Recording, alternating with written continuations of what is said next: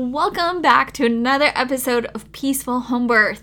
Today I have a wonderful guest on the show. We talk about two C sections and decision making, how to surrender our birth desires to Jesus, and how that is different than just going with the flow.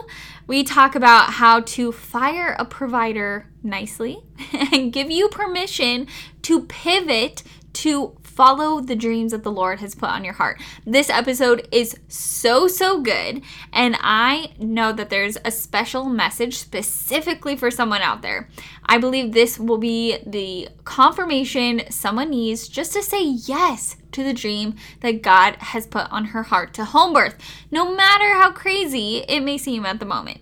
So we can plan our ways, but the Lord will establish our steps. Amen. Well, my guest today is Audrey. She went to Texas Tech University. She has a bachelor's degree in science and nursing. She is a self proclaimed former scorner of home birth turned number one hype girl. She loves Jesus, and it is apparent in this episode that everything she does is to bring him glory. She is a wife, homemaker, homeschooling, mama to four, and her wisdom is again, it's just 100% apparent in this episode, and I know you're going to love our conversation as much as I did. So make sure you head over to our Facebook group, you get connected to other like minded mamas who are on the same journey as you.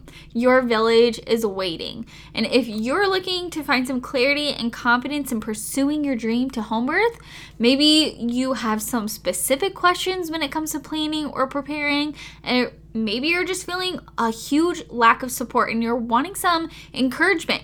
If this is you, schedule a free 15 minute call with me. We I, I'll be happy to give you the next step that I can see pursuing your dream home birth. So if you want to schedule that today, go to bit.ly slash 15, the number one five confidence to book your free call today. Okay, let's get into the show. Welcome to the Peaceful Home Birth Podcast, where your journey to a joyful and empowered birth experience begins. I'm your host, Allie McLean, a registered nurse, home birth coach, devoted wife, and proud mother to four incredible kiddos. I've walked the path from trauma to triumph, and I'm here to guide you every step of the way. At the Peaceful Home Birth Podcast, we're more than just a show. We're a community of dreamers, believers, and fearless mothers to be. If you're seeking to reclaim your birth story, to transform fear into confidence, and to embrace the beauty of home birth, you've found your tribe. My own transformative journey began with a traumatic C section, propelling me on a quest to uncover the power of home birth. And now I'm on a mission to help you rise above your past, prevent needless C sections, and stand firmly in the certainty of your dream birth. As a devoted follower of Jesus, I believe that his divine design for birth is inherently good. It is a reflection of his love, strength, and grace. If the dream of home birth has been planted on your heart, know that it's there for a purpose, and I'm here to stand with you as you pursue it wholeheartedly. In a world filled with racing thoughts and doubts, I'm your guide to taking those thoughts captive, making them obedient to Christ, and replacing them with the liberating truth. Together, we'll navigate the challenges that lie ahead, finding not only freedom, but also unbridled joy on your path to motherhood. This podcast is a haven for the woman who has faced the darkness of a traumatic birth and has questioned whether home birth is within her reach. Here we shatter those doubts. Join us for illuminating interviews with remarkable birth workers who share our reverence for the sanctity and splendor of birth. Listen to inspiring women as they recount their triumphant birth stories, each a testament to the strength that resides within you. So, whether you're just starting to explore the world of home birth or you're already on this radiant journey, the Peaceful Home Birth Podcast is your sanctuary, your wellspring of knowledge, and your unwavering support system. Get ready to be inspired, to be empowered, and to embark on a path that leads you to the birth you've always dreamed of. It's time to experience the Holy Spirit's power, to embrace the beauty of birth, and to create a legacy of love and strength. Are you ready to transform your birth experience? Let's dive in. Hi, Audrey. Thanks for coming on the show today. I'm so excited. We were just chatting before I clicked record, and I can already tell this is going to be such a fun conversation. So, before we get into that and see where it goes, uh, would you just introduce who you are, what you do? Yes, I'm so excited for this, Allie. Okay, so hi, I'm Audrey. I am a mother to four littles, uh, my youngest being four months old today, actually.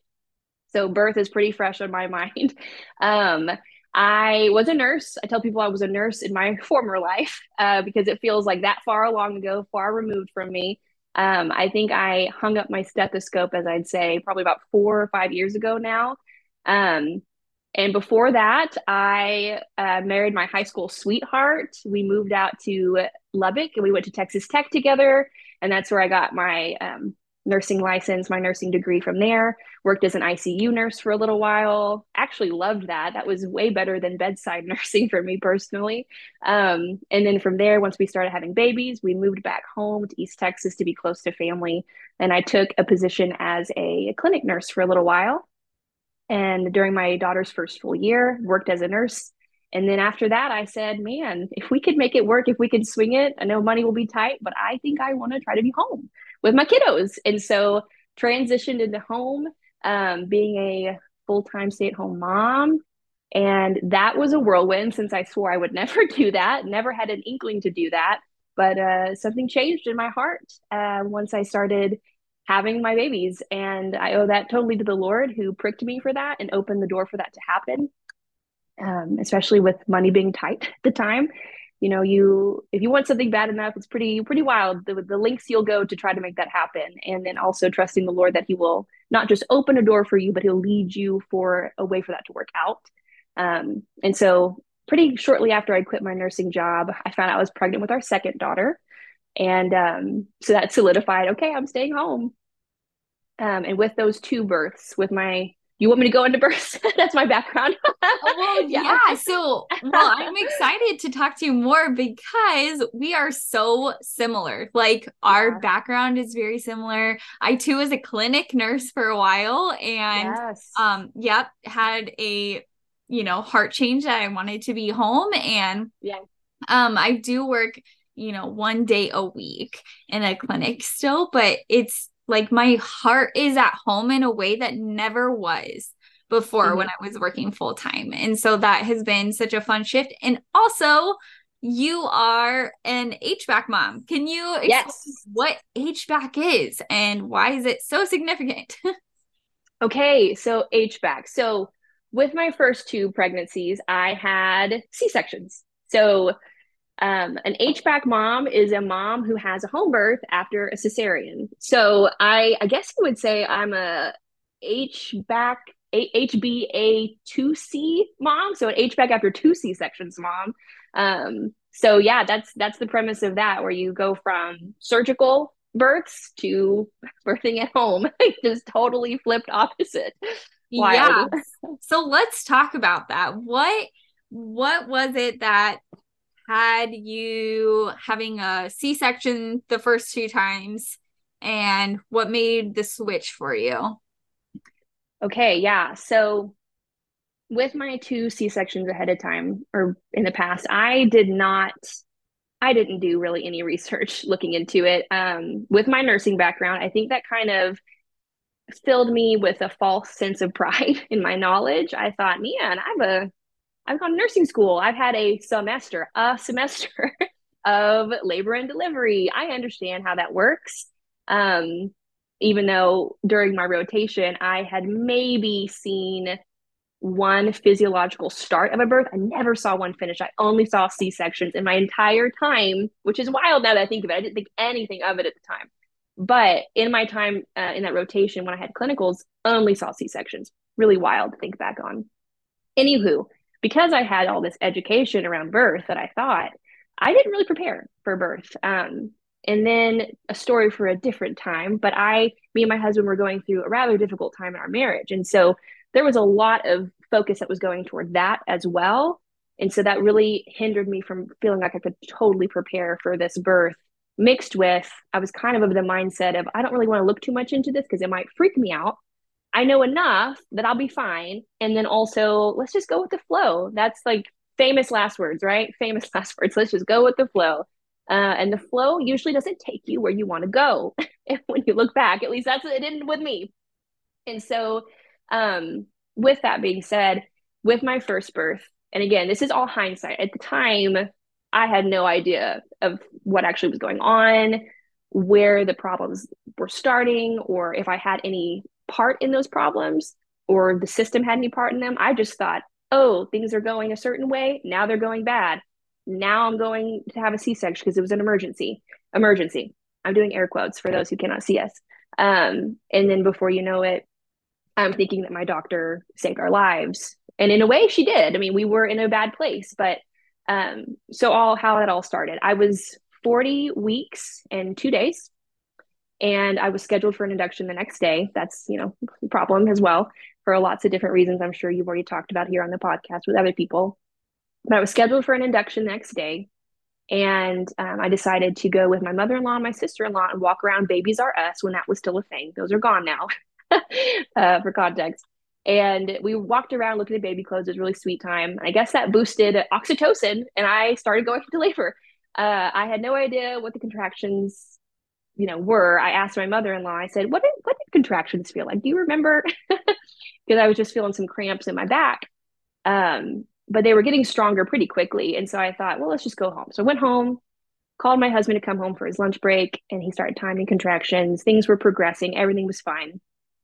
And then probably about an hour of that i was starting to get to a point where i thought okay well, let's just go to the hospital because i'm pretty sure something's happening um, and you know i want to just be i want to be safe i want to be there you know again, first time mom thoughts that go through your head of I need to go to the place it's safe rather than I'm in a safe place, you know.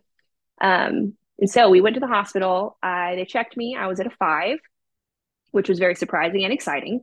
Um, and I think at that point I was already about 60% effaced. So I was obviously progressing. Things were going well. I was going to be admitted. I remember them coming in um, after they checked me and they said, okay, so do you plan to get an epidural what's your plan here? And I said, no, let's just see how things go. You know, let's just go with the flow. I feel pretty good. Let's just see how things go. Again, uh, zero birth prep. I don't think I even did a birth class, Allie. I think I actually Googled uh, how to breathe through contractions. I maybe watched one YouTube video. I mean, uh, we're talking the week before, the week before I knew I was scheduled for an induction. Such little preparation. So it is no wonder in my mind, and I do tell people this when I tell the story that I think I needed that epidural in a sense because I was not prepared. I did no mental prep ahead of time. I was not um, I was not in a mental space for what was to come outside of knowing that oh I can just kind of skip out on these feelings. That sounds good to me. And so by the time I finished triage, got to the end of their hallway, which was very long, I had like two contractions already. And I said, by the end of that walk, I said, okay, go ahead and get the anesthesiologist. We're ready to tap out. Um, so got in there, got settled, um, got in the line to get my epidural. They gave me some Stadol because I guess that's what you give to people, and that's for those who don't know. It's just um, it's a pain medication that you can give through IV. And I was feeling pretty good. I was having a good time. any any worries or stress I had, or just kind of flitted away. Um, and so I was just waiting around for that. Things were still going. I was still progressing. They checked me again. I think I was around a six. So things were going totally fine. And looking back, I got my records from the hospital. And in in my admit admit they said they charted me as like expected vaginal delivery no complications low risk. Everything from their standpoint was looking good too. So got my epidural and that was fine. Um, i think that maybe caused me to progress even more. I hit about 80% effaced pretty quickly after that um, my doctor came in and checked me, said things were looking great. My water hadn't broken yet. So she said, Why don't we go ahead and break your water? So I said, Okay, again, going with the flow. You're the doctor. I'm not. I trust whatever you want to do. And I had done no research as to why that might not be the best call to make. So I let her break my water. Within maybe five minutes of that happening, my daughter's heart rate was dropping tremendously um, and staying dropped. It would occasionally raise again but it stayed pretty, pretty low. And I couldn't see the monitor, thankfully. I would have been freaking out. Um, but the nurses were coming in and they were doing the nurse voice with me, which I know the nurse voice. It's the whole like, everything's fine, but it's really not. But they don't want to freak you out, but it's good. It's okay. So we're good. And so I was getting nurse voiced and I knew that. And um, then the nurses were like, okay, well, we need to try to get baby's heart rate better. And so at that point, I'm starting to get anxious because I'm thinking something has happened, something's not right. And so they, you know, they flip me over to my side. They get me up on all fours. I've had an epidural at this point, and somehow I got up on all fours to try to get the baby in a better position. But the only way her heart rate would come back up is when somebody was in, internally um, touching her head. So uh, that was it. And so pretty pretty fast after that, the doctor came back in and she tried to re-infuse my uterine cavity with fluid. I know I've never heard of this before, but she tried to re-infuse my uterine cavity um, I'm assuming to get the ballottement, which that's when the baby's in the sac still and they're still having all that fluid around them to hold them up. Um, but that failed. That didn't work. Obviously, that's that's like a self man-made created way. So from there, I mean, it felt like quick as lightning. They said, "Okay, we got to get you go. We got to get you back to the OR for a C-section. We're going right now." And I remember looking at my husband, telling him to text everybody to pray. And we were just looking at each other with tears in our eyes because he couldn't come with me because there was an emergency um, and my husband does not cry. that was like a very impactful moment. I think I'll always hold on to of just like us parting ways, thinking I could die, my baby could die, I might not see him again, he might not see me again, all those things in that moment. And they wheeled me back, had the C section, had my baby, woke up like from a nap as a mom. Like that's how it felt. It's like you go to sleep because they had to put me down, even though I had the epidural, I had a hot spot. So I had to go totally under. And I woke up from my little miniature surgery nap and I was a mom and somebody was handing me a crying baby, telling me to breastfeed. It was it was chaos. It really felt chaotic. Um, but that was my first uh, experience with my C sections. I could go into the next one, but yeah. you know, me keep going. I feel like I'm taking so much. no, yeah, no. That I mean, there's so much just in that story that I'm sure we could unpack for like a whole episode. And I think I know a lot of times people don't understand, but it's really helpful to hear a story. Like you can see yeah. the start of the story and where it starts to kind of fall apart, you know? And that yeah. I tell people I have like this superpower of being able to say, I I kind of know how your birth is going to turn out. And it's only because yeah. you hear the same story over and over and over again. And yeah. Like that was my story too. I mean, not the reinfusion, which I wild, right? Before, but it is yeah. wild that it's like, why did you do it in the first place, man? You know, like it was, was, no reason. It was fine. Yeah. Um, but yeah, we we just don't. I think that's why stories are so powerful because I think it gives people a bigger yeah. picture of like, okay, I see yeah. the whole, whole downturn of how things happen. So yeah. that happened I'm sure postpartum was a little rough.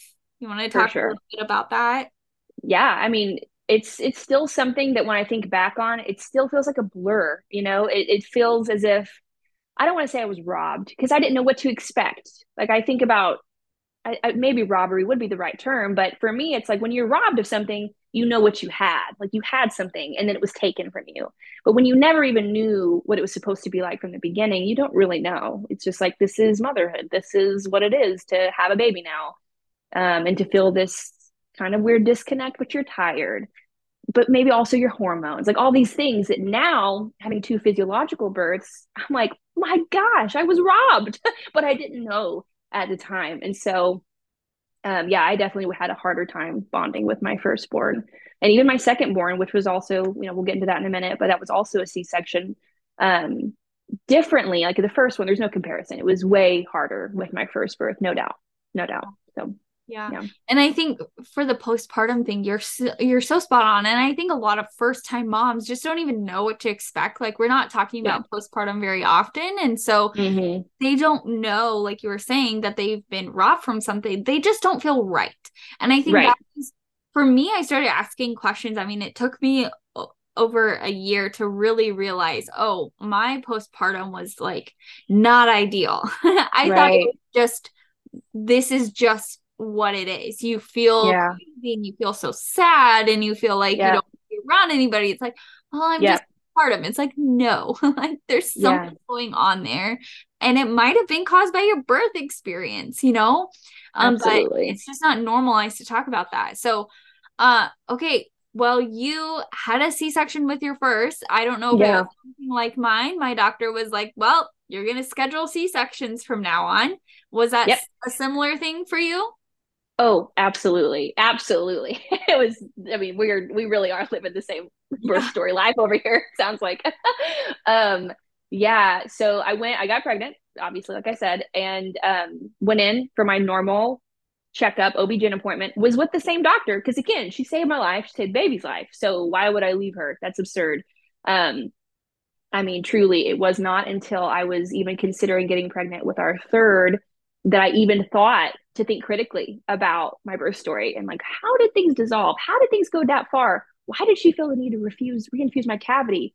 Oh, it's because things went downhill as soon as she broke my water. Like all these things didn't even cross my mind until later on.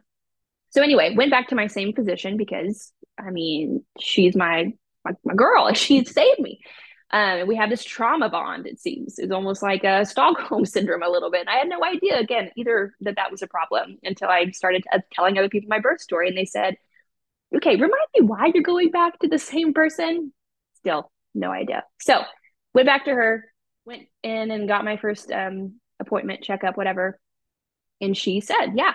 So we'll go ahead and schedule your C-section, like all these things. And at that time, I, I had an inkling of wanting to try VBAC, but my mentality was very much so try. It was not what it was for my third birth, which was do. And now again, you hold those open handed, right? Like you you have a desire, but it is the Lord who determines our steps. It is the Lord. Like you don't don't say you're gonna go here or there when you may not be around in a year. You say, Lord, this is what I, I think I'm gonna do, but ultimately, where do you want me to go?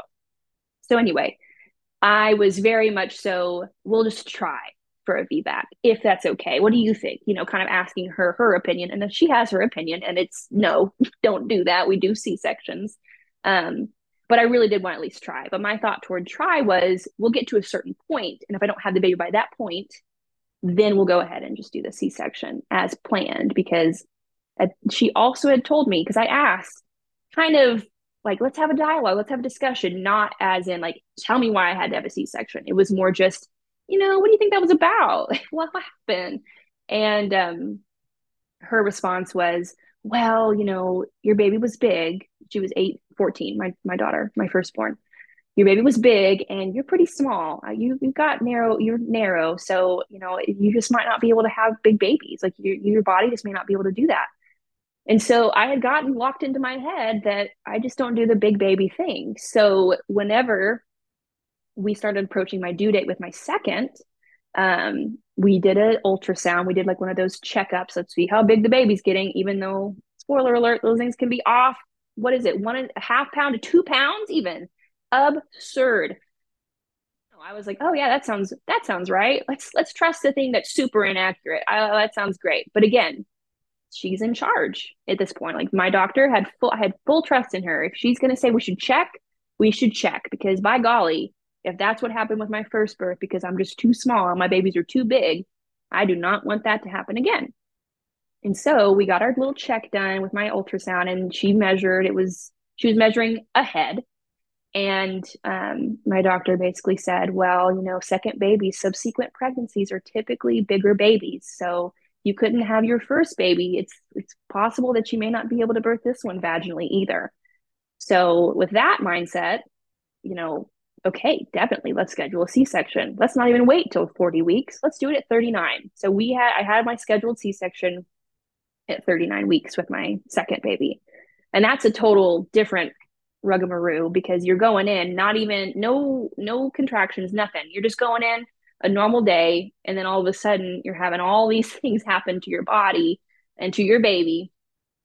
And your body is just I think you're just thrown through a loop because it didn't get to go through any of those hormone fluctuations that I now know through educating myself are so imperative, both for you to connect to your baby and for your baby to have a not a successful birth because if they're born, they're born, but to have a smooth transition. I guess that's the better way to put it, a smoother transition coming into this world. Um, and when you don't have those things happening, I mean, whether we like it or not, you're missing out. Your baby's missing out. Things aren't functioning as God designed them to do to function properly. And so that was a weird, yeah, that was just a very weird experience to go in like I'm just going to go in for a pedicure or something and then have have a procedure to have a baby. Like it's just the very odd, I can't even put words to it experience. Yeah, so, I, yeah, yeah, I can't imagine that. I know I try and like think about willingly walking into an OR and laying down on the table. That was so traumatic for me with my arms stretched wide and allowed yeah. that to happen again. Like I literally after my first one happened, I was like, there's absolutely no way. Like I made my home birth decision kind of out of a place of trauma. I'm like, yeah, you know, I'm absolutely never gonna do that again because I I I cannot envision me walking in and doing that. So yeah, no, and I know moms do, and it's like I know so I'm like, you are so strong in order to do yeah. that. I wasn't strong enough to go back to the hospital. Like I, I feel that, Allie. And so with the second one, this is gonna sound crazy because how do you not think about it? But I didn't, I just didn't think about it. Because mm-hmm. I had a C-section before. So I knew, but I didn't. I knew I knew emergency C-section and I knew anesthesia over my face, laughing gas, falling asleep, waking up.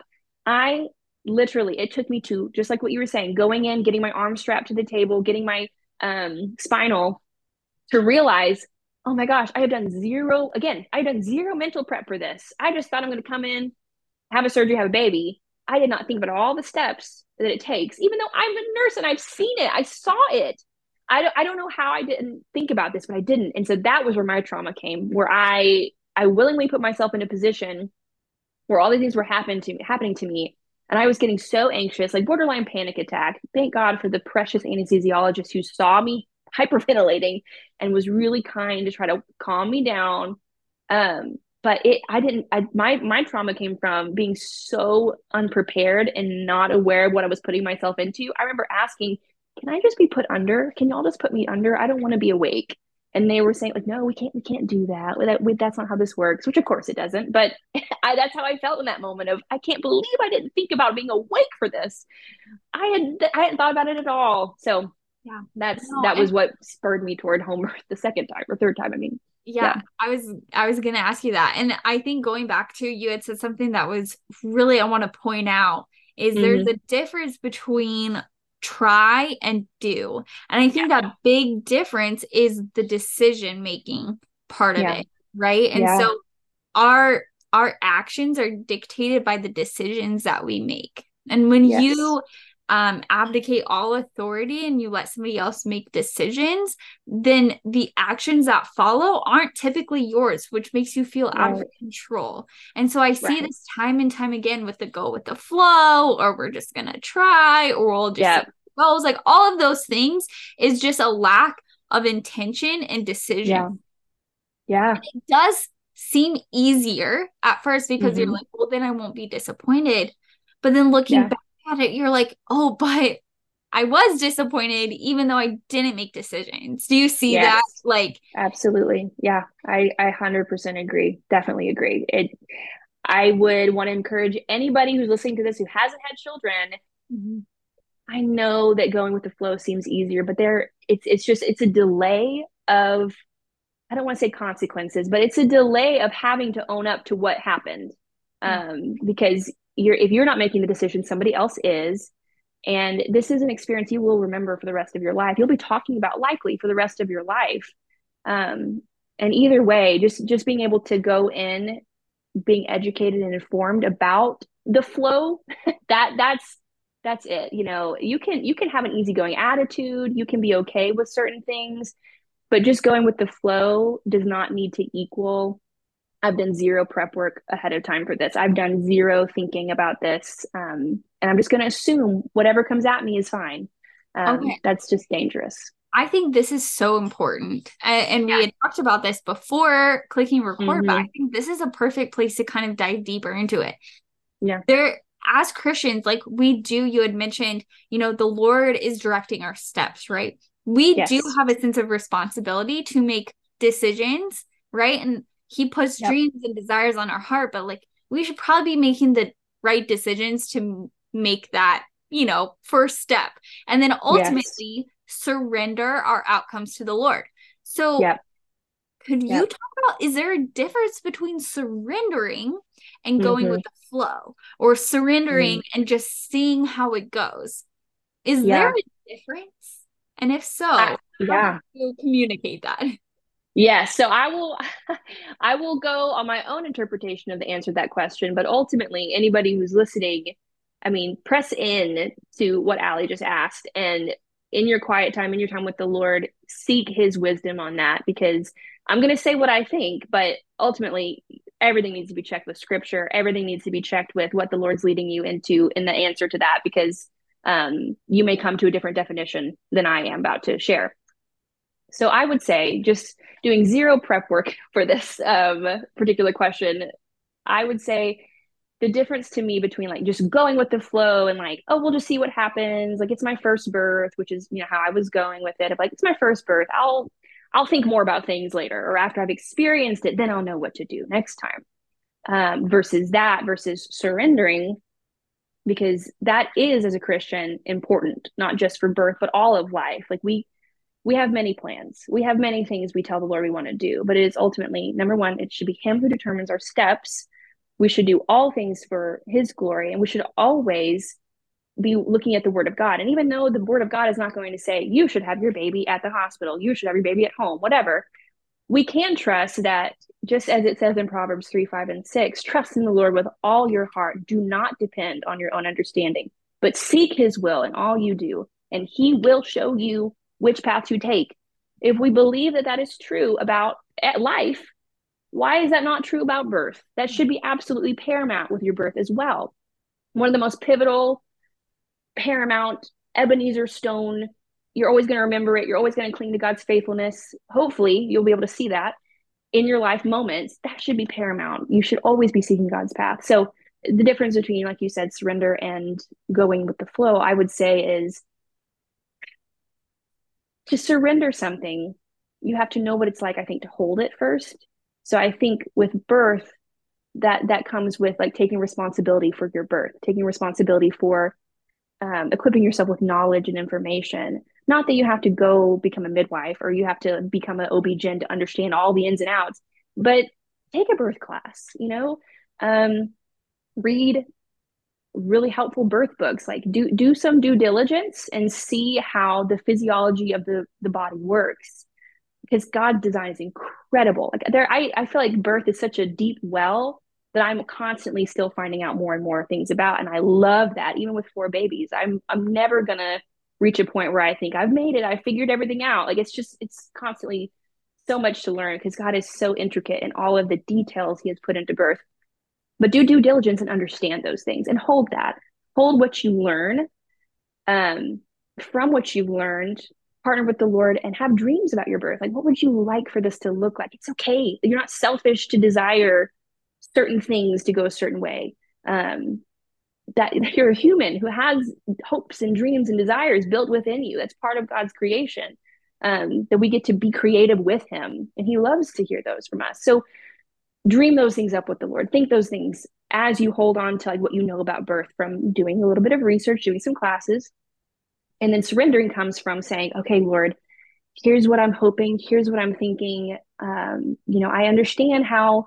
my body's going to push this baby out i pray you know at these certain moments that it would look like this can you can you make a way here for this to happen god i'm really nervous about what this t- could happen can you make can you make that not be a fear for me if that were to come up and then also would you would you not let it come up you know like kind of the kind of the shadrach meshach and abednego kind of moments of like i believe the lord will do it he will save us from your hand o king but even if not our God, we are not going to bow down to you. Like, are we still going to serve God? We're going to trust God over what happens to us. And I think we need to hold that and we need to realize that in birth.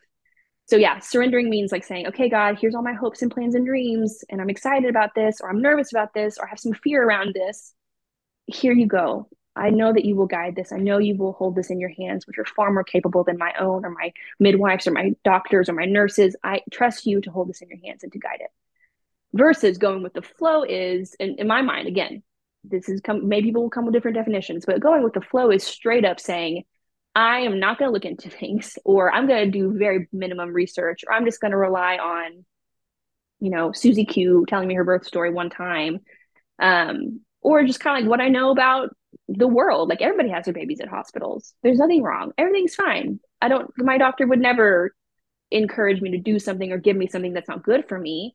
And no, your doctor might never do that out of malicious intent, intent or something negative, but they also might just not know, or maybe they, the education that they're choosing to educate themselves on and their continuing research isn't isn't something that's actually rooted in truth. You know, it, it there is there are things that get taught that aren't necessarily always best, and sometimes maybe not even best practice.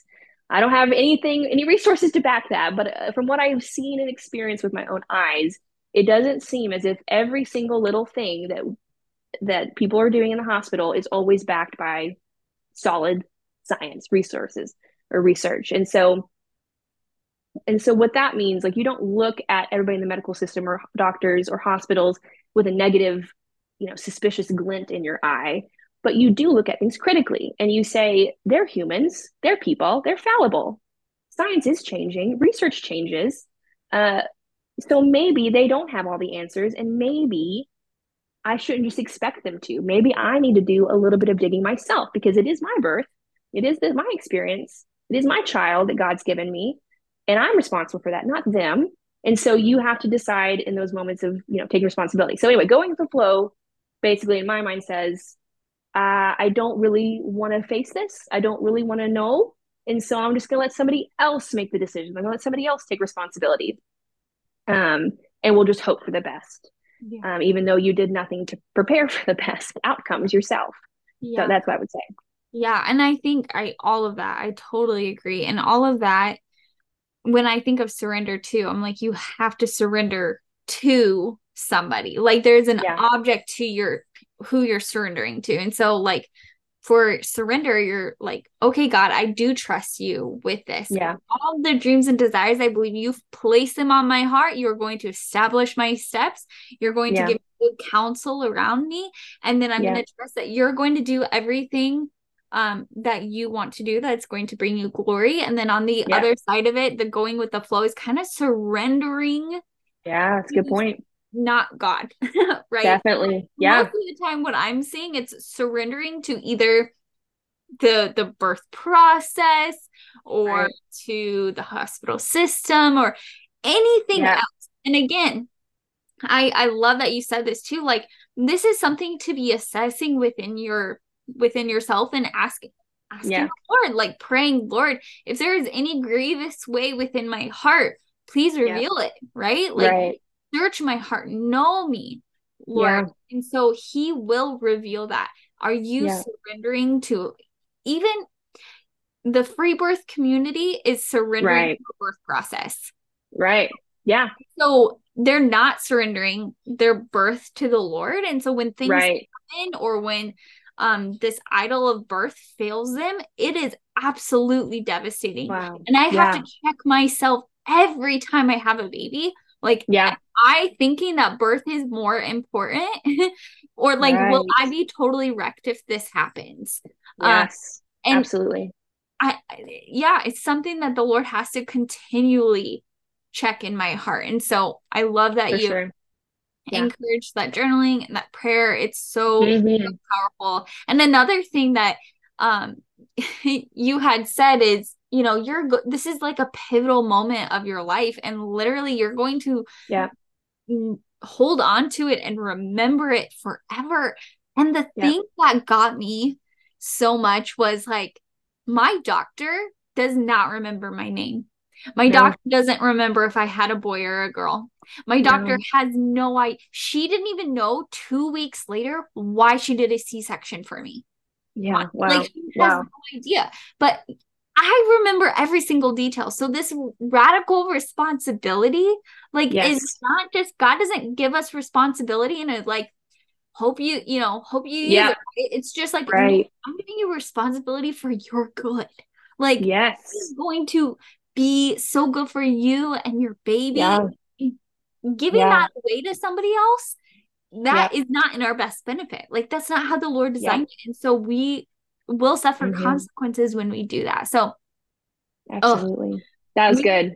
Yeah. I feel like that subject, like we could talk about forever. I think we could. I think we could. Cause I think with my um my first home birth, so that was in 2021. I mean, that surrendering, it was a daily, constant, always process because, you know, like you experienced too, like you're going from, I don't even know my body's going to be able to do this. Maybe they're right. Maybe everybody who said that, you know, my babies are too big, I'm too small, maybe they're correct. And I'm about to prove it by trying to do this crazy, air quotes again, for those who can't see us, crazy thing and home birth my baby. Mm-hmm. Um, and I just had to continue to bring it to the Lord. Like, Lord, I think you guide, I do believe that you guided me here on this path. I believe that you put my feet here to have this baby at home.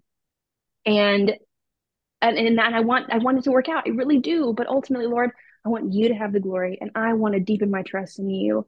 And if that means that I have to go have this baby at the hospital again, God, you're still good. And I and I trust you and I surrender this birth outcome to you because my birth outcome is not my God. You are. And and I want to live that out. I'm gonna believe that's true. And so when I finally hit that point of saying, I, desperately, deeply want, my hope is that this happens, Lord, but know that I'm going to be okay if I have another C section. I know that you're still good and you're still God and you still love me, even if I have another C section. That was a freeing experience, a freeing moment. Yes. So yeah. much of that. And you know, yeah. that takes some deep, deep heart work. Yes, it does. and it is not easy. And mm-hmm. it's a lot easier to do it in the context of community community and like talking mm-hmm. to other people who've been there because sometimes yeah. the outside things that um they can, you know, I don't know, help you along with, or even just talking it out and journaling about it. It, really is, it's a lot of work. And this has come up um quite a bit in the last few minutes that we've been talking, but you had said like dreaming is so important. And I just want to yes. point out, like, yeah, after my first home birth, I was sitting at the table and I was asking the Lord, like, Lord, that was the preparation that I did, everything that I did was so intense. Like, but how yes. can you explain the journey that I went through during, you know, right after I had the C section to planning and preparing and then finally having a home birth? Like, break it down for me. Can you tell me yeah. how I was able to do that? And he was like, the first thing you did was dream. And then oh wow. Decision.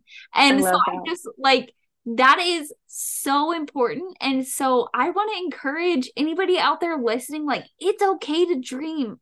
I yes. know for so long I was told, like, your imagine like it's just your imagination you know like yeah. and imagination is a bad thing it's like wow the lord gave us an imagination he gave us the ability yes. to and in fact it's a powerful tool and yeah. so dreaming about that and then making an intentional decision doesn't mean that you can't surrender it to the Lord. Yeah. Right? 100%. So I yeah. I see that so consistently in people who have been told one thing um, and then made a radically different decision, it's because they dreamt about it. They had a dream on mm. their heart and then they made the decision about it. So I I, I, just love that. That was so apparent in your story. And yeah. afraid of dreaming. So I love yes. that. Okay, so you had your second C-section. How was that postpartum for you? It was still rough. I mean, obviously the the hormones, the flood of everything that hits your system, um, that bonds you to your baby wasn't wasn't there.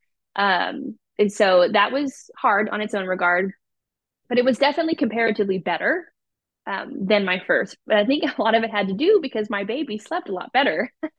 um, and that was more personality. I did not master any sort of sleep training program or anything. Like it was just, she just slept better. And it's amazing what your mind can do when you can sleep. I mean, the mix of postpartum, postpartum hormones plus sleep deprivation, ooh, that's a rough one. And so I was just sleeping better. I think I still had the wompy postpartum hormones, but making being able to sleep made a huge difference. But it was it was still hard. Yeah, that would definitely. Did hard. you know, like right after you had your second C section, I am never doing this again, or was it kind of a process with that? It was a definite, a definitive. I God, I'd never want to go through that again. Like, please, Lord, do not ever let me go through that again. Because even though it's like, well, Audrey, you chose this. Okay. I do. I like I said it earlier. I chose it, and I had no idea what I was choosing. You you'd think I would done done preparation, but like I said, I didn't. I I was I was just going with the flow. I was just letting it happen. And so anyway, when I when I got out of the hospital and we were home, I just remember thinking, well, number one, my recovery was a lot harder with um, postpartum, my second C section. I think it's because I was pushing myself to heal, get better, back to normal faster. Having another little one at that point, I was thinking, well, I've got to figure this thing out, you know? Um, and so I didn't allow myself really to rest and recover. And again, I had done no research about birth, about postpartum. And so I didn't understand what I understand now, which is just the massive importance to rest and recover and let your body heal. Um, goodness, I mean, that 555 rule, maybe you can help me out remembering that, but it's like what, five days in bed, five days on the bed, and then five days near your bed, around your bed. Mm-hmm. Yeah. And so that is so key. And I finally did that with my fourth baby. I didn't even do that with my third. And it just, the the difference i can't even express the extreme difference my healing my recovery everything happened with this past baby because i actually did that i took it seriously um, which is you know with my first second and third i did not but um, yeah with with my with my second c-section after that was over i was i was talking to the lord and i just said lord please lord if i have to have babies like that i won't do it anymore like i don't i don't want any more babies and so then so that was where I was at. I was like, I can't do that again. We cannot put myself through that again. Um, and then, you know, however, how it happens with women, women, you know, a little bit distance happens and you're like, oh, I miss babies. I want another baby. And I just remember thinking, even before we conceived, I was like, Lord, if we get pregnant, I don't, I don't want it to be another C-section, Lord. And this was again, it was a dream. It was a hope. It was a prayer. God, if you allow us to conceive, if you allow us to have another child, please don't don't lead me down the path of surgery again. Let it be that I can have this baby from my own body. And so my prayers began even before conception that we would have a VBAC. And again, I hadn't done deep digging into my first and second C sections. Uh, and so I was still with my same provider. I was with my same provider, Allie, until I was 33 weeks along in my third pregnancy. Um, and then I switched over to my midwife group that I ended up using for my home birth. So again just just another thing i want to say to everybody you can change. If yeah. you you can pivot please pivot. If you feel the le- the leading of the lord uh, if you don't if you feel unrest in your spirit there's probably a reason for that. Um yeah so anyway uh, that was a, a major pivot. Yeah that is a huge pivot and i i'm glad you didn't feel stuck but right I'm, yeah had you it was it at 33 weeks you decided to home birth then Yep. Oh, I mean that's a massive pivot. That's not just like changing. It's not. That's like no. locations and it's everything. Everything. How did yeah. that come about? Okay, so I'm really glad we got to this because I was worried we would run out of time because it's such a huge, massive thing like you said. Um, but so when I got pregnant with our third, I actually, aside from making an appointment again with the same physician, I um, reached out to a group here in our area who a midwife group. I had no idea though when I reached out to them and we did a consult. It was you know with COVID and everything crazy with that. So we did our consult um, via Zoom.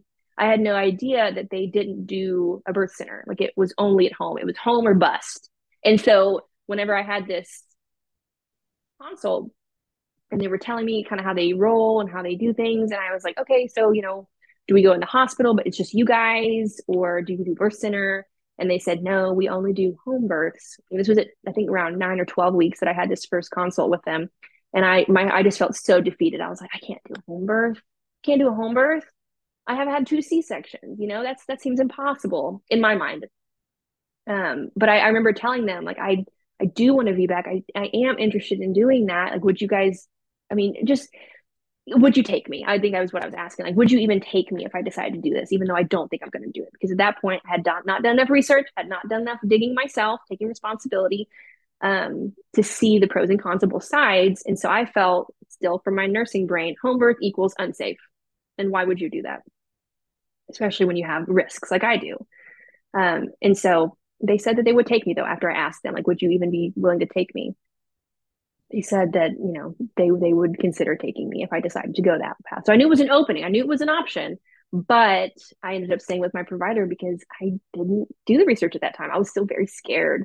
And I believed that my provider would allow me to do a VBAC because she said that she would. She said, we'll try. She said, we'll try a VBAC. We'll see. Um, and then as we started progressing through the pregnancy, you know, those little red flags continued to come up. Um, she's a lovely lady. I, I really like her as a person, but there was just a lot of, okay, why are you doing this? Okay, why are you challenging me here? Okay, well, no, this is how we do it. This is fine. Those kind of remarks, phrasings, things that were said to me. Um, being billed every month that I would go to the clinic for another C-section, that was really messing with my head. Um, but that's something that they, I guess they have to do per pos- hospital policy that they just bill you until you have a VBAC. Um, so anyway, that was weird. All those things just kind of were very triggering, very upsetting. I felt like I was going to have to fight this uphill battle um, to have the birth that I wanted. And so um, I also had a, a doula. That was something that I was really passionate about having. And I reached out to her early on in my pregnancy asking if she was available.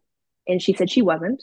So that was crushing because I was there's only one person I wanted. I had met her at a coffee shop and she was wearing her baby, and we had gotten we had a great conversation. This was like two years before I even reached out to her, and I kept I got her card and I kept her card, and I was like, man, if I ever have a baby, I'm gonna call this lady.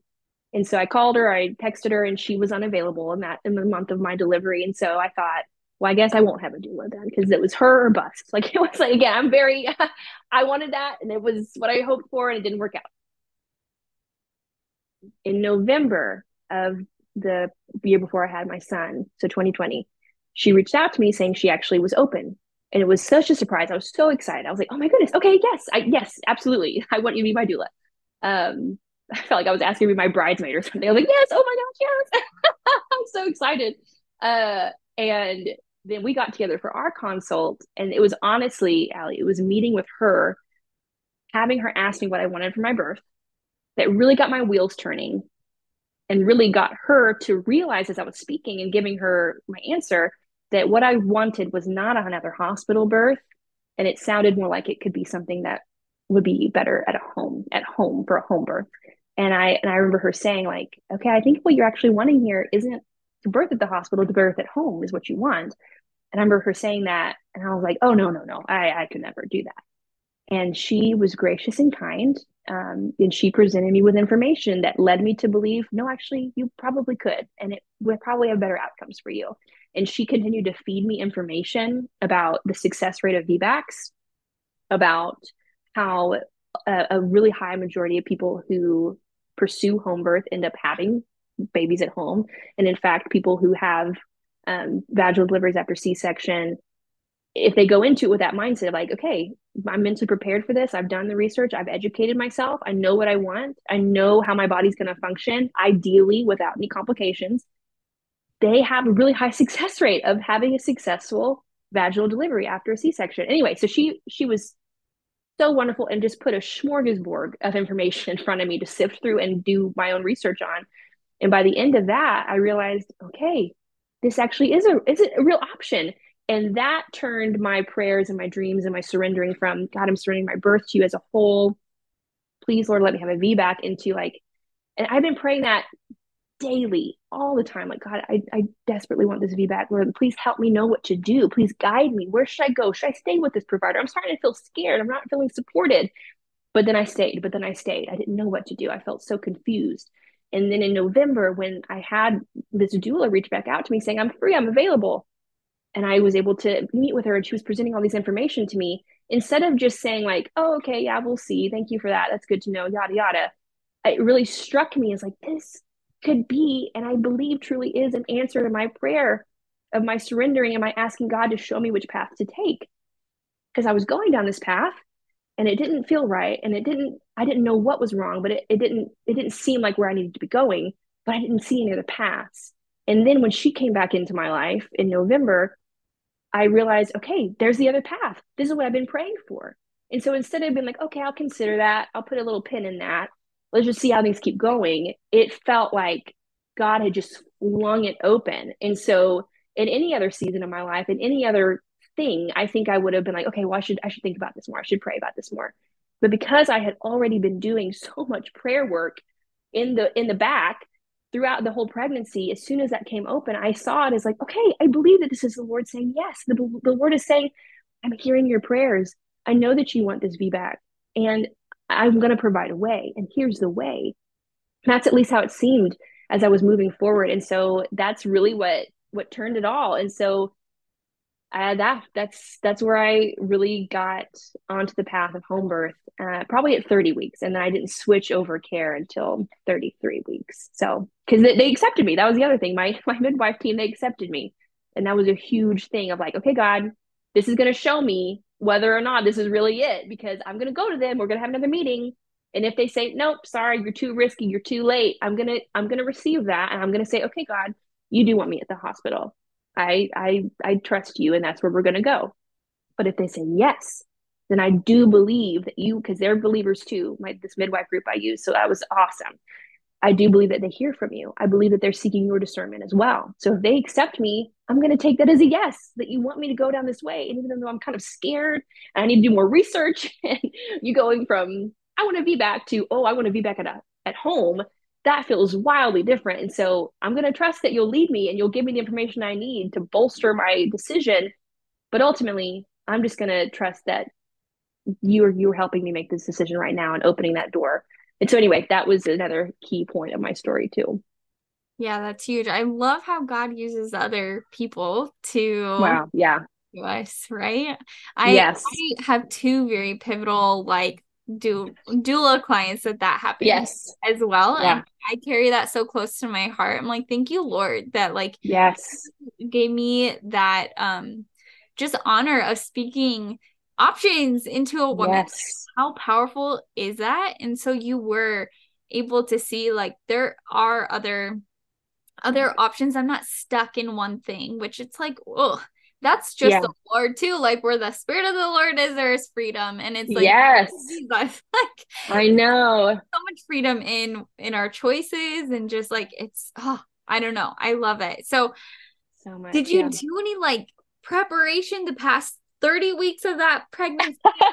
yeah, your preparation gets like condensed into seven weeks or so as far as yeah yeah. So as far as home birth goes no i did not do preparation. However i did a ton of mental prep for a natural birth because i had done research at that point. I had done like okay what is my best success? Like how can i do how can i be responsible? As far as it's up to me because ultimately it's the lord's hands but how can i be as responsible as i can to prepare my body prepare my mind for the best opportunity of having a, v, a VBAC.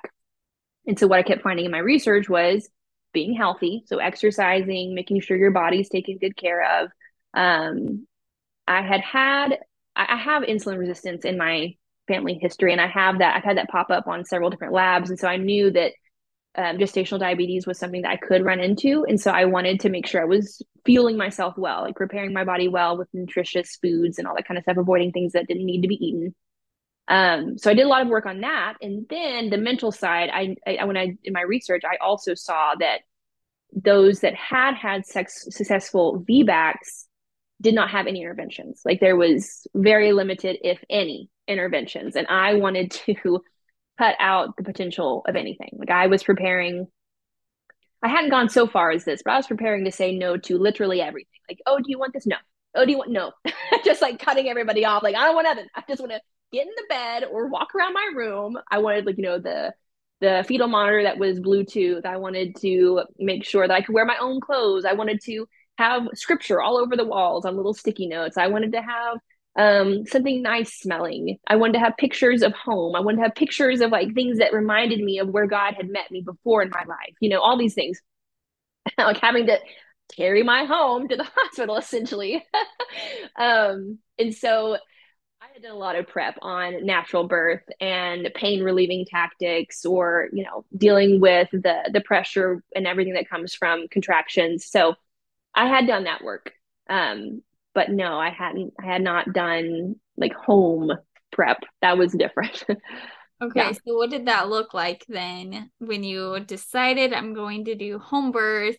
Was yeah. there anything specific that you did to prepare for that? Or was all the preparation that you did mentally for a natural birth kind of spill over into the home birth prep?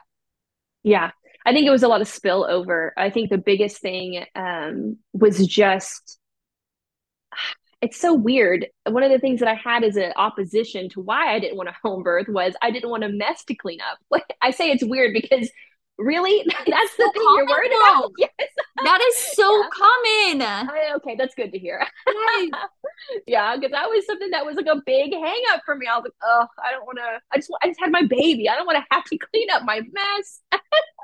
so uh aside from that a lot of the prep work i did ahead of time you're right like it was just spillover it was not anything super different but it was a it was a mental change of like i i was not until i was prepared to look at home with the same safety as i looked at a hospital.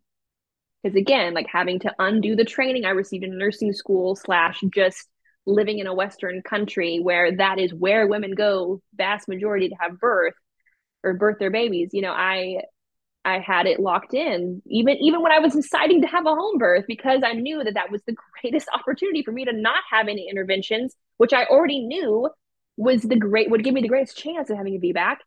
Even though I knew that, there was just something to get my head around with, okay, now I have to do all the things I've already trained to do, but at home. What does that look like? You just you just walk around and have your baby? Like all these things that I hadn't considered. It was much more of a mental shift than anything else. But I did feel, for the most part, prepared because I already knew I wanted to try for, or try, mm, I wanted to do a intervention free birth as much as I could in a hospital. So, yeah. Yeah. And that, as you were sharing your story about the doctor and you know allowing you to like go for a VBAC and she had also said like we'll try we'll see you know and it's like yep I don't think a lot of women kind of tune their ears to hear certain language. Right. And so I think that this is like a really important thing. And even for home birth midwives, like not all home birth midwives are the same. And sure. so I think it is so important to kind of be talking about your interactions with like your providers and with yeah. somebody who knows about birth because yes we might be missing something because of our like bias towards them. Like you loved her. So of course you're not going to yeah. hear like, oh wait, maybe this isn't matching like what I want. And it took an outside perspective to 100% yeah give you that clue of wait this isn't actually what i want so so thankful for her and i'm so thankful that women have had you to speak that because it it, it was it was like a light bulb went off yeah. I, I and i can't believe that i had had all these experiences and I still didn't make that decision myself. But again, I do believe that the Lord's timing was perfect. You know, I I can't I can't answer for all the things that were happening in the background, but I do know that I mean, when it was revealed to me at that time, I was ready to receive it. Who knows? I may not have been, you know, three, five months prior, but the things that he'd been doing in my heart, preparing, working in me as I prayed and surrendered and surrendered, I was ready to be told, okay, you know what? Maybe you should say bye to that provider I don't know, maybe. and then also, maybe you should have baby at home. I could hear that and say, yeah, wow. I'm, I've been asking God to lead me, and I can see that that that is where He's going with me. Like that's where He's wanting me to go. And so, anyway, there's there's always a purpose to when He reveals things, and and I definitely saw that as evidenced in my journey with the, my third and first home birth. Yeah, my third birth, first home birth. Yeah. Yeah, man. I as we're closing, I just have one last, well, I have two more questions. One, yeah.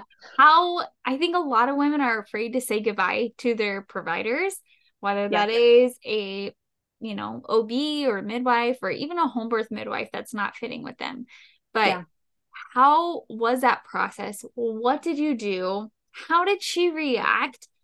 Um, yeah. I can only imagine because I've been, I mean, I've walked clients through through this process, but I think coming.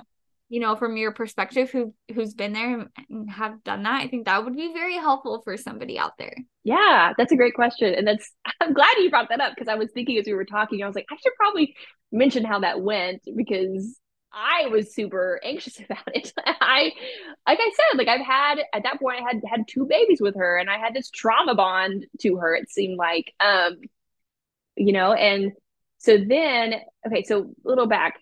I I had a friend who had three home births and she was in my church group and she I when I first met her and she knows all these things. So she listens to this. She's gonna know oh that's me. And yes I know she felt those things about me. When I first met her and she told me like I've had three home births I was like oh okay. So she's a crazy home birth lady. Like that's great to know. And now I love her. And like I go to her with all my natural questions and home birth questions. Anyway she's great. Um but when I when I met her and I was telling her about my birth stories and then as we were even going into preparing for my third baby and telling her like because I think they asked me, okay, so what are you going to do this time? And I was like, well, you know, I'm going to have to be back and at the hospital, all these things. And she, I remember her asking like, why? Like, why are you, why are you with her still? Like, why are you staying with her? And eh, I mean, I felt like just aghast. Like, well, of course I'm going to stay with her. And I mean, I, I didn't even have a reason other than I mean, I couldn't put words to it, but I was like, I just felt like, you know, she knows me. She knows my babies. She knows how my body works. And, you know, that that seems right, you know? But I think it really was. It came down to this weird, obscure, had no idea how to put language to um just like fixation on her as my birth person. Like she was my lady. And um i didn't want to hurt her feelings which that is like you said like she probably didn't remember me didn't remember my situation and if she did remember my situation it probably wasn't like a, a good happy feel good memory for her. Um uh but I, yeah i felt like we were friends i think in a weird way. I was like oh you know she we get each other you know. I'm a nurse she's a she's a md we, we we're simpatico. And so when I was presented with like, oh no, you should probably say goodbye, it doesn't sound like she's had good outcomes for you. That that was I didn't receive it. I wasn't ready to receive it. And so then with my doula, her talking to me, listening to me tell my story, and her being able to say, you know, I, I think maybe a home birth would be better. And me hearing that, receiving that, and my next question being like, well, how do I quit? How do I fire my provider? Like, I don't want to fire her. We're friends. And and so here's what she said, my my doula because I was I was way hyping it up. I was like, do I write her a letter? Do I go to the appointment and I say, you're done, we're done. I'm sorry, it's you, it's not me, we're breaking up. Like, you know, how do I work this out? and she was very gracious, just listening to me have my little panic attack of how do I say goodbye to her. And she said, okay, here's what you do. You're going to call the office on Monday and you're going to say, I am going to be switching care providers. Here's where you can forward my information. You will be receiving a uh, a formal request for my records from these people. Have a good day. Goodbye. And I said, What? I said, You're kidding. That's all I do. And she said, Uh huh. That's all you do. And you let them handle it.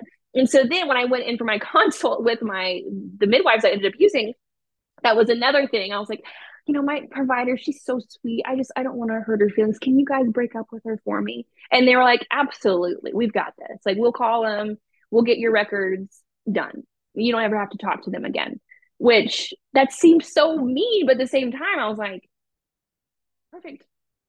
Thank you so much. Like it was such a weight lifted that I had, I just had no idea to expect that that was going to be something that had weighed on me so heavily that once it was gone and I was told, oh, goodness, you don't have to handle this. We've got this. We'll do it all for you.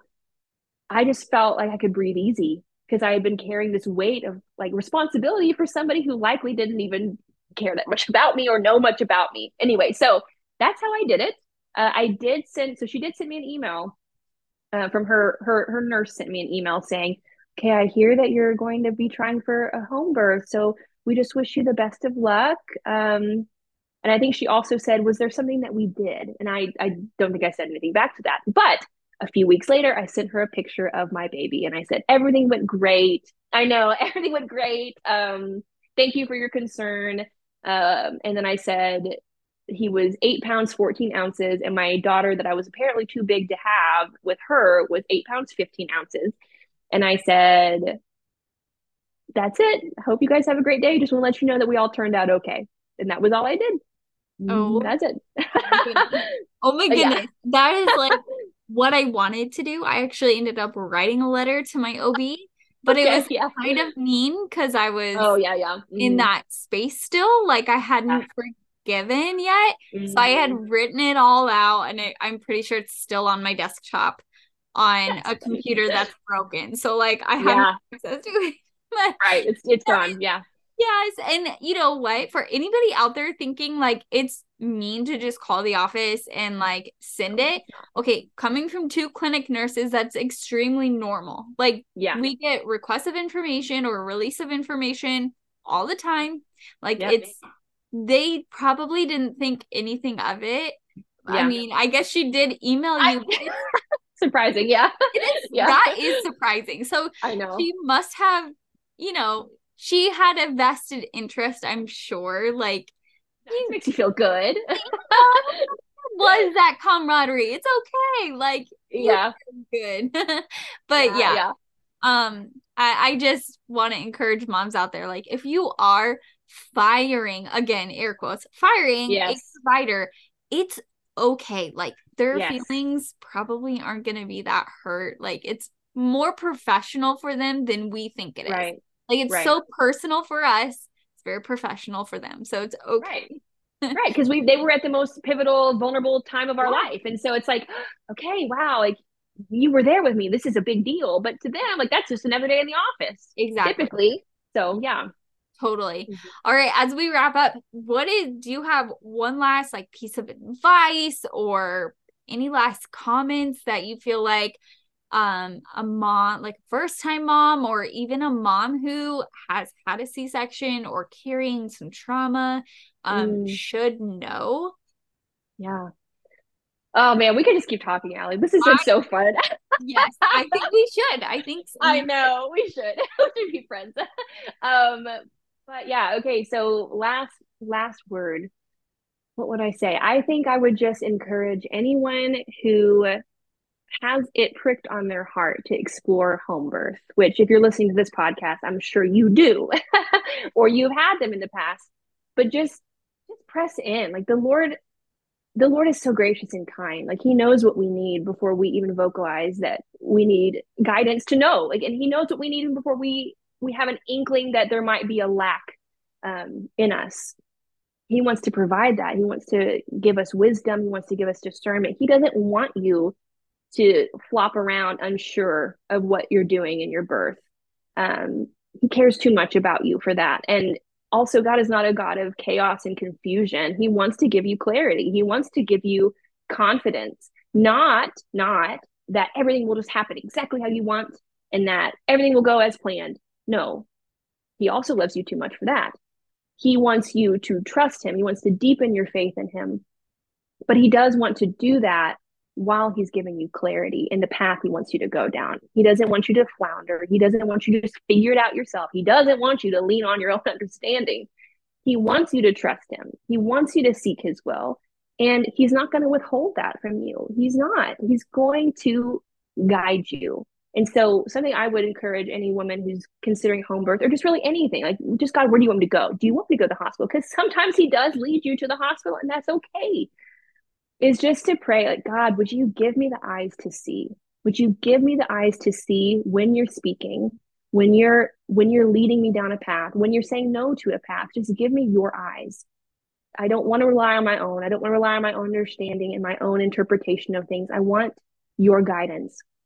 So give me your eyes to see what's before me um, and what to say yes to and what to say no to what ears or what uh, who to listen to who to allow into my ear um, with their advice and their wisdom and who to say no thank you to. And a gracious and kind but firm no to because that matters too who you're allowing into your space. And have people to wrap around you in prayer. Because if you have other people praying for you and you also are praying for god's guidance i mean where two or more gathered in his name i tell you i had some really dear friends pray over me many times. Anytime i was anxious anytime i was afraid they either prayed with me in person or they would send me texts of prayers that I could be praying that they were praying for me. You know, this is this is not a small matter. Your birth is not a small matter. So cover it in prayer, seek his will, and he will show you which path to take. Oh, that's so powerful. And God just being our first step, like before yes. we look anywhere else. You know, yep. it doesn't matter where he tells us to go as long as we're walking in obedience, but he does want us he does want to be that first one. Like, absolutely. Are we going to him first? for mm-hmm. our anxieties, for our next steps, for anything, right? So that's super powerful. And this has just been like an amazing, yeah. oh, like I so good. when we were even talking before we started, like the Holy Spirit's gonna lead. Like yes, and I believe it. Like anytime we, I just leave this up to Him. Oh, I just know that there's women listening right now who are like, this is hit hitting in a special and impactful yeah. way. So thank you yeah. for coming on. Yes, um, absolutely. want to find you and connect with you, where can they do that? Yeah. Oh, this has been so fun. It's so hard to say goodbye. um, yeah, if you want to follow along, I'm at faithful.labor on Instagram. I have this big dream of doing a blog someday, but we're not there. So that's where you can find me for now. and I just share about motherhood, what God's teaching me, um, birth, and homeschooling. Yeah. I love it. I'll put that link in the show notes. And thank you so much again, Audrey. Yes. Thank you, Allie. I hope you loved today's episode and found it so helpful and encouraging. If you did, would you take 30 seconds to leave a review on Apple Podcast or send this episode to a friend who has been praying for a peaceful home birth? Lastly, make sure you get my free download of my complete home birth essentials checklist. Make sure you have everything ready to go so you're able to feel at peace and confidence leading into your home birth. This printable checklist has all of the important but less glamorous or thought of items that I have found to be so incredibly helpful to have at a home birth after working with many clients in person. Now, get it by clicking the link in the show notes. And as always, thanks for listening and peace be with you.